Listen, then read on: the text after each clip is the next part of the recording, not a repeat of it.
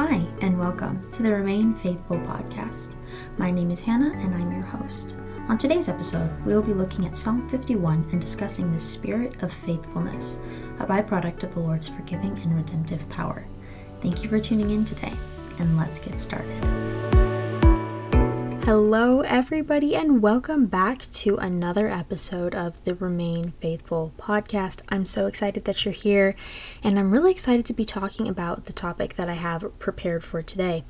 Today, we're going to be talking about Psalm 51. And when I initially picked this psalm for the first content episode of the podcast, I was primarily inspired by the second half of the psalm. But when I really started to dig down, do my exegesis, and formulate a message for it, I was surprised to learn just how serious this psalm actually is and how important it is in terms of the doctrine that it provides us and um, there's a lot in here, and it's not particularly light material. So it's kind of funny because I remember asking God if I should actually go through with this or if it was too heavy for the first episode, and if I should choose another topic. And I kind of think he laughed at me a little bit, if I'm being perfectly honest. Um, I could almost feel like a deep rumble of amusement in that moment, almost as if he was saying to me, You asked to be my servant, now bring the message that I told you to bring. And I mean, he definitely won that very short discussion. So here we are Psalm 51. Buckle those seatbelts, ladies and gents. It's coming in hot. So, for this episode, the method that I'm going to use to bring this content is something that is called expository preaching. And while I'm definitely cognizant of the fact that I am sitting alone in a quiet room by myself with a microphone as opposed to actually preaching, the idea is the same. Basically, I'm just going to go line by line, and then at the end, I'm going to draw up some big conclusions to summarize everything. Let's get started. So, to begin, I'm going to provide a little bit of context so we can really understand the situation that this psalm was born out of. The psalm was written by David after he was confronted by the prophet Nathan about his adultery with Bathsheba. Now, if you're unclear as to what I'm talking about, then the record that details everything that happened with David and Bathsheba you can find in 2 Samuel chapters 11 and 12. So if this is something that you're unfamiliar with, read those, check that out. It's definitely a wild ride, and then come back here and we'll jump back in. But for those of us who are still on the same page, this psalm is titled A Prayer for Restoration. So we can tell right off of the bat that this was written by a heavy heart burdened with the weight of a crushing sin. If you take a deeper look into what category of psalm this falls into, this is what is called a penitential psalm. A penitential psalm is essentially one that deals with deep contrition or remorse. This category of psalms are essentially those that deal with the confession of various sins. And in the Bible, there are exactly eight penitential psalms. Now, while that fact by itself is not necessarily interesting, what is incredibly interesting is if we look a little bit deeper, we discover that there are 14 Psalms that are linked with specific instances in David's life.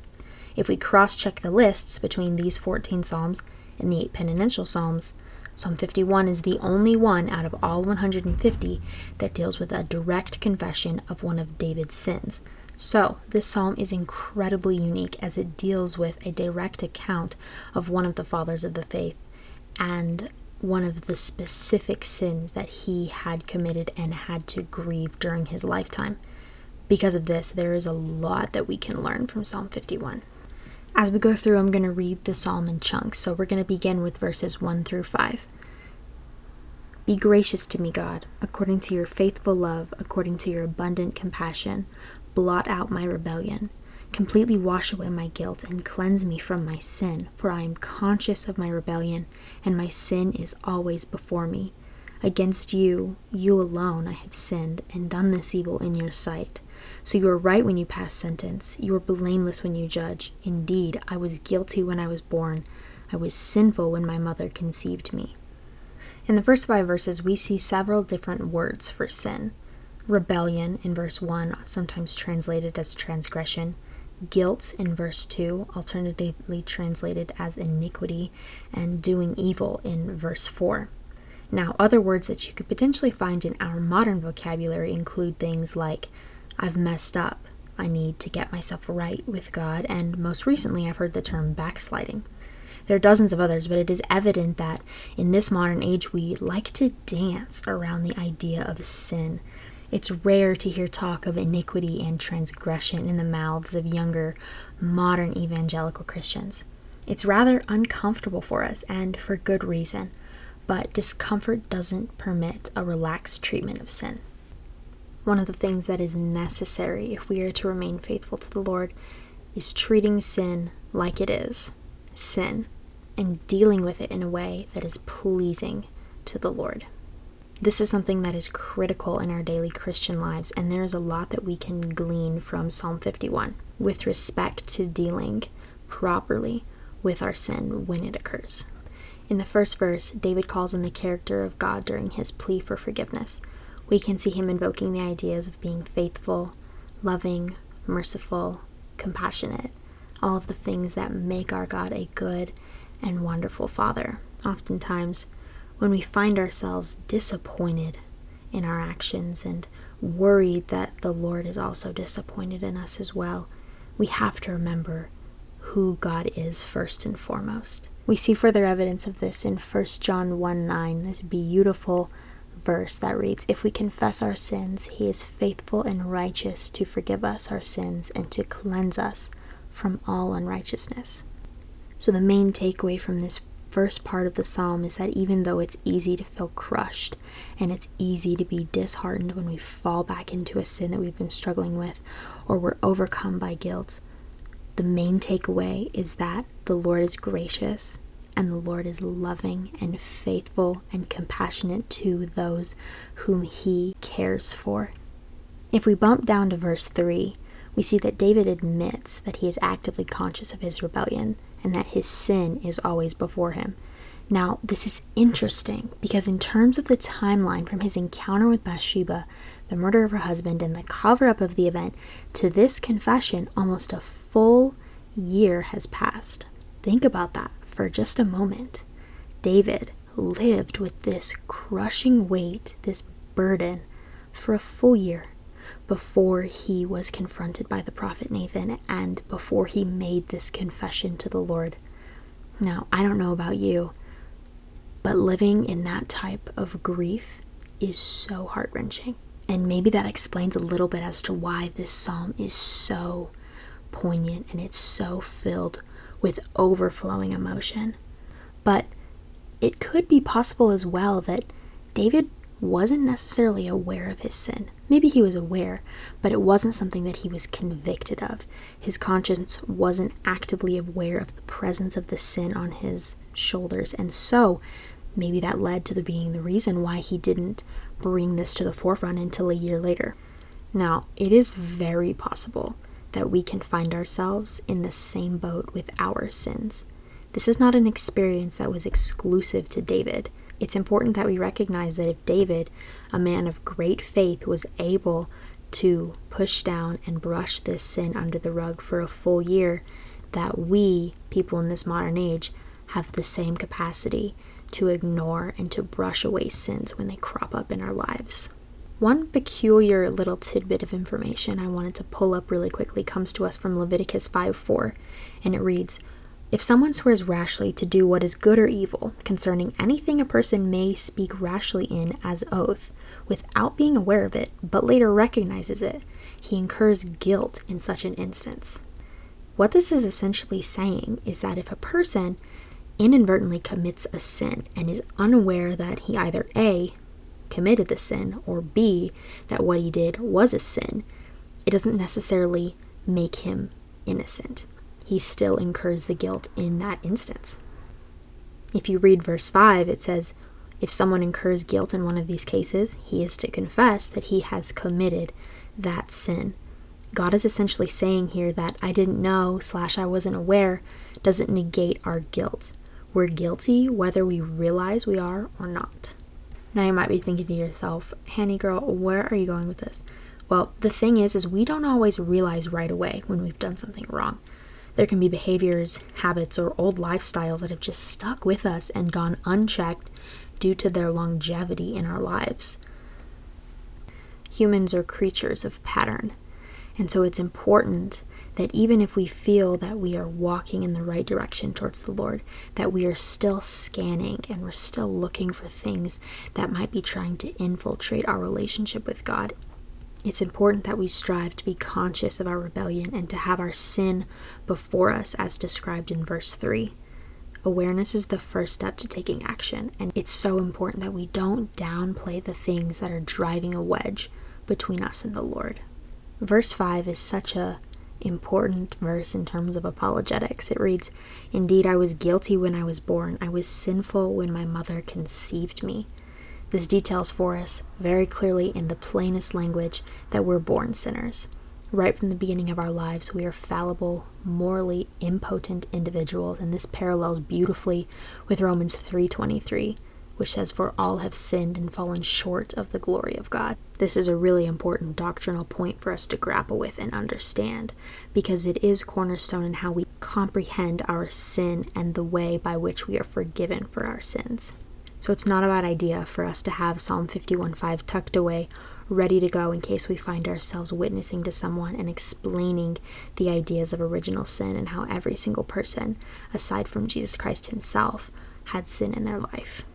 But aside from the ministry point of verse 5, it can feel a little bit like a wet blanket. Like, if we're guilty when we're born, what's the point, you know?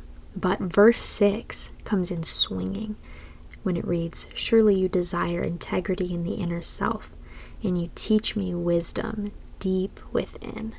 So, verse 6 is showing us the character of God as He desires integrity in our hearts and promises to teach us the ways of wisdom and to guide us through our sinful nature. A verse that comes to mind in this topic is James 1 5 that says, Now, if any of you lacks wisdom, he should ask God, who gives to all generously and ungrudgingly, and it will be given to him.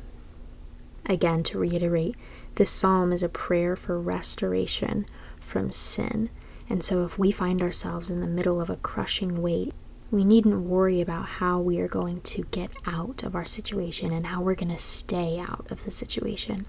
Because it says clearly here that the Lord will teach us wisdom deep within. As we move into verses 7 through 9, we can see David's pleas for forgiveness to intensify a little bit. It says, Purify me with hyssop, and I will be clean. Wash me, and I will be whiter than snow. Let me hear joy and gladness. Let the bones you have crushed rejoice. Turn your face away from my sins and blot out all of my guilt. This is very clearly a man who is fully aware of the transgressions that he has committed against the Lord, and he is desperate to be washed and regenerated from his current condition. There's a lot that we can pull from this because whenever we find ourselves in similar instances, maybe not to the same degree of severity, but maybe something that is equally as crushing in our lives, this is a model for how we should respond and how we should plead with the Lord. The first thing that I'd like to quickly note is hyssop. Now, hyssop as a biblical motif was a plant that was used to apply the blood of the Passover lamb in Exodus, and it was also used to sprinkle the priest's purifying water on various sacrifices, and then we can see that in Numbers. So now, as you're reading your Bible and you see hyssop, you know what it is, and it's actually a really, it's really pretty. It kind of looks like lavender. Um, and I really like lavender personally, and so it's just it's this beautiful tall little plant. And anyway, that's an aside. Now, if you ever see hyssop, you know what it is and you know that it has a lot of Old Testament significance and it was really important in terms of the Jewish religious traditions. But aside from that, just as verse 2 pleads for a complete washing of guilt, David is asking for a restoration that is so complete, a forgiveness so deep, that it would be in the eyes of God as if the sin had never occurred. We see in verse 9 the words blot out, and those words, blot out, are equivalent to the act of wiping away. Wiping away something to create a clean slate, cleaning something that there would be no trace left. Now, that isn't just a fanciful request from a very broken man. It isn't a sweet sentiment that doesn't actually exist. It is the exact and precise way by which God forgives us. One time I heard it explained to me like this After we come to the Lord with a confession of something that we've done, and our heart is heavy with the grief and the weight of our sin, God, in His method of forgiveness, completely washes it away. it never existed. And if we were to ask God, well, what about the time that I did this? He would respond to us, I don't know of such an instance. And this is the miraculous power of the Lord Himself. One of the reasons that Psalm 51 is so beloved is because it demonstrates that David, a miraculous man of great faith, had some serious issues with sin in his life. The charges against him were not small. They were steep. They were very serious in terms of what we would consider to be um, quote unquote worse sins in this day and age. David had committed them, but God forgives him. And it is so comforting to read this and know that if God can forgive what David's done, he can forgive us as well.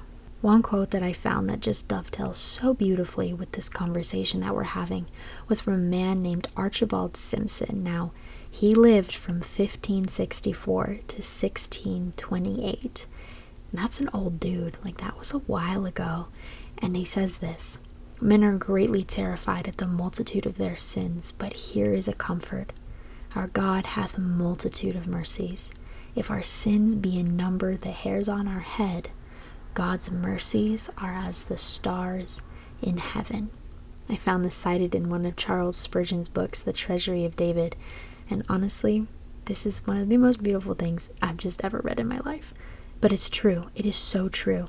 Even if we think that we have sinned beyond what God is capable of forgiving us for, rest assured, such a thing is not possible. And with that, we arrive at verse 10. Now, this half of the psalm primarily verses 10 through 17 was what I was inspired by originally when I was crafting this podcast. And I'll I'll begin with verses 10 through 13 and they say this. God, create a clean heart for me and renew a steadfast spirit within me. Do not banish me from your presence or take your Holy Spirit from me. Restore the joy of your salvation to me and sustain me by giving me a willing spirit. Then I will teach the rebellious your ways, and sinners will return to you. Zeroing in on verse 10, David is essentially asking for two things a clean heart and a steadfast spirit. But when I was looking at this, it occurred to me that in order for us to have a steadfast spirit, we must first have a clean heart. Now, you might be thinking, Han, that's not what it says. No, but in principle, we can agree that that would be true. It is hard to be steadfast, the definition of which is unwavering, firm, and relentless, if we are not first deeply rooted in the Lord. And in order for us to be deeply rooted in the Lord, we have to be free from sins that tether us to the world. Clean can also be translated to pure. And so it's important for us to recognize that steadfastness is a result of purity. 1 Corinthians 15:58 is beautiful and it works really well with this and it says, "Therefore, my dear brothers and sisters, be steadfast, immovable, always excelling in the Lord's work, for you know that your labor in the Lord is not in vain." Now, it's really hard to labor in the Lord and to excel always in the work of God if we are not first restored from the sins that we've committed in the past. So essentially, you can't have such a spirit until your heart is pure and clean, just the same as you can't take organic chemistry until you've taken general chemistry. But fret not. God promises to do just that, and we see this in Ezekiel 36 26 when God says, I will give you a new heart and put a new spirit within you. I will remove your heart of stone and give you a heart of flesh.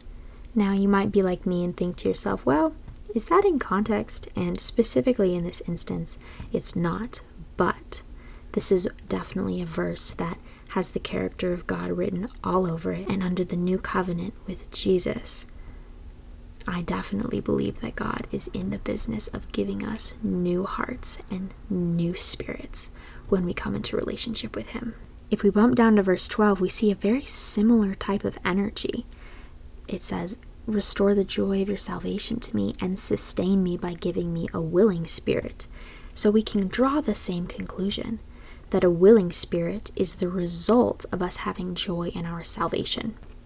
Taken together with verse 13, a willing spirit is required for the teaching of the word.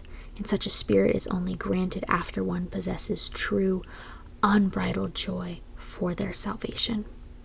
Once God intervenes on our behalf, we have work to do for Him. David says that clearly in verse 13, saying that He will teach the rebellious the Lord's ways and return sinners to the Lord. But in order for Him to do that, He has to have a willing spirit. But in order for Him to have the willing spirit, the prerequisite for that is full joy in the salvation of the Lord. I'm going to go ahead and read verses 14 through 17. They say this Save me from the guilt of bloodshed, God, God of my salvation, and my tongue will sing of your righteousness. Lord, open my lips, and my mouth will declare your praise. You do not want a sacrifice, or I would give it. You are not pleased with a burnt offering.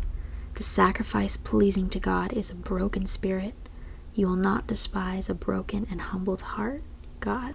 Now, there are two more examples of this kind of like codependent prerequisite relationship in this body of text. One of which is praise is the result of salvation, verse 14, and declaring the Lord is the result of God opening our mouths to speak, verse 15. Now, what do all of these things have in common? All of these prerequisite relationships? Well, they're all things that are the results of forgiveness. These definitely are not things that are byproducts of burnt offerings, as we see in verse 16. In the Levitical law, a burnt offering was given with the intention to right oneself with the Lord through the atonement of sin. And a lot of the Old Testament history is the Israelites knowing the law and following it really well, but never having the right heart posture to back it up. And we see God's response to this in Hosea 6 6, which reads, For I desire faithful love and not sacrifice, the knowledge of God rather than burnt offerings. This is something that David in this psalm is critically aware of. And so verse 17 comes in and states what God truly wants from us in situations of guilt and remorse. And that thing is a broken spirit. Now, the willing spirit and the steadfast spirit are things that God gives us. But the broken spirit, that's something that we bring to the Lord. This reminded me immediately of Matthew 5 3, which says, Blessed are the poor in spirit, for the kingdom of heaven is theirs.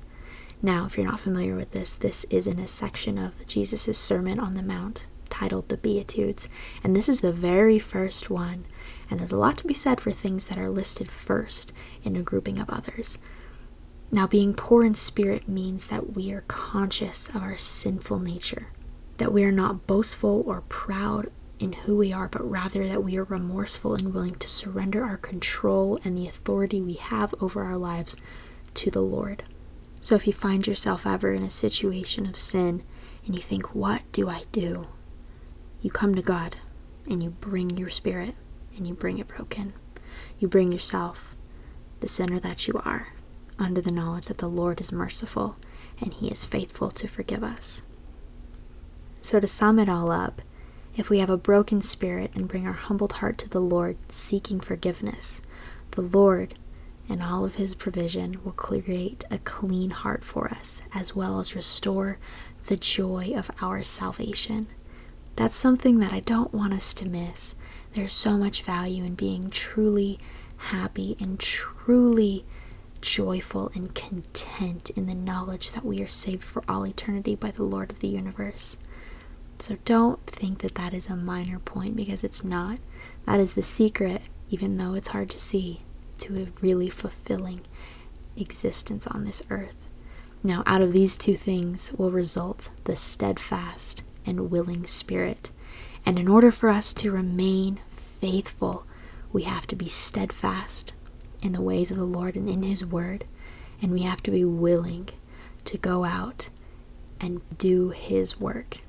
These two things are what I think create the spirit of faithfulness. But we can only create the spirit of faithfulness if we look upstream for forgiveness from our sins.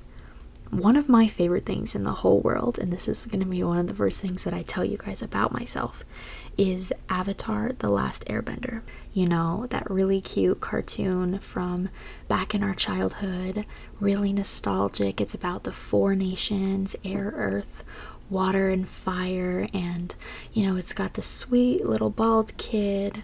You know, I jogging your memory about this?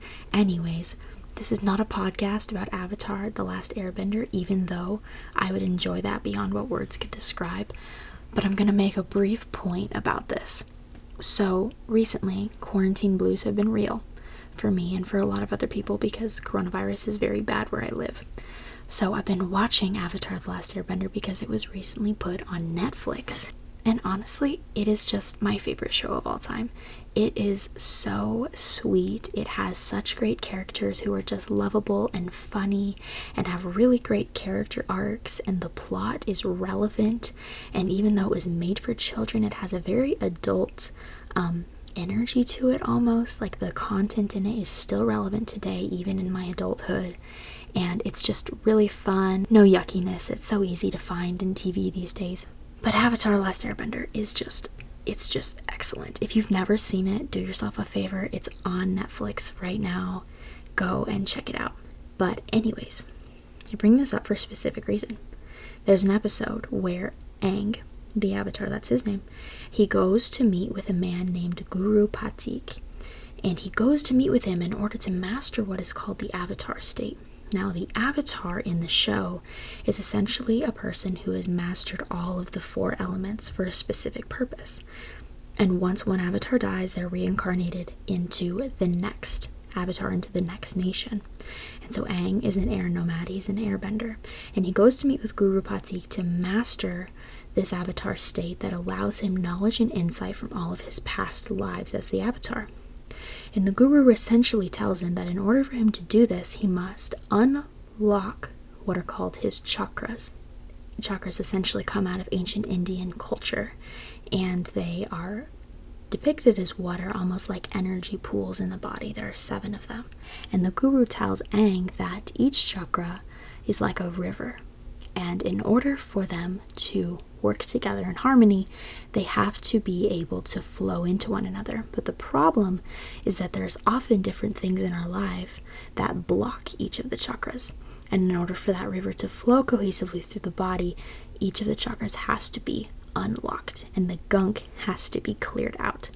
Now, I'm not sitting here saying that I believe in gurus or chakras or reincarnation or any of that. But what I am saying is that the idea of things blocking a river from flowing is still really important. And it's really relevant, especially in the conversation we're having now, because sin is the gunk that clogs our river of life. And so we have to be really vigilant to notice when sin is cropping up in our life and to clear it out so we can get that downstream effect of remorse, followed by the Lord forgiving us and restoring the spirit of steadfastness and willingness in our lives.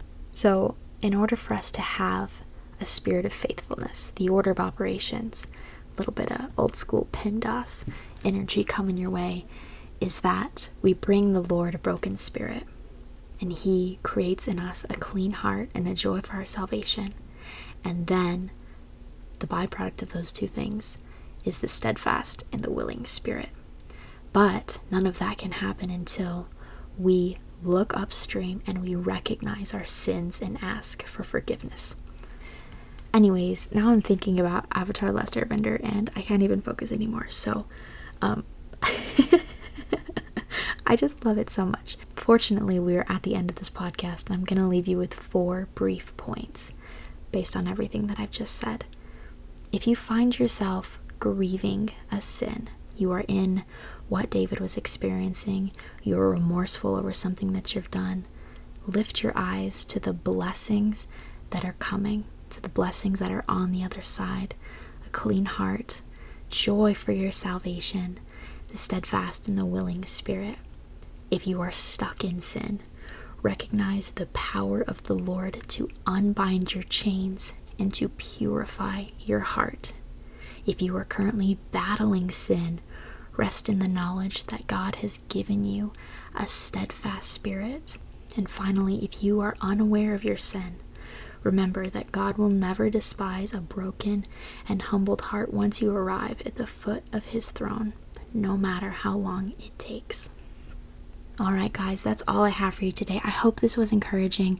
I hope this gives you a little bit more insight about Psalm 51 whenever I read it initially and I noticed that there were three different types of spirits listed in this psalm. I knew I was going to take to the podcast and write about it, and so I hope that this has given you what I consider to be my contribution to the discussion on sin in our lives and um, Anyways, I just love you guys so much. Thank you for joining me, and until next time, remain faithful. If you enjoyed this podcast, we would be grateful if you subscribe to the show so you can be notified when new episodes are released. If you'd like to connect with us, you can find our Instagram page at Remain Faithful Podcast, or you can head over to our website at Remain Faithful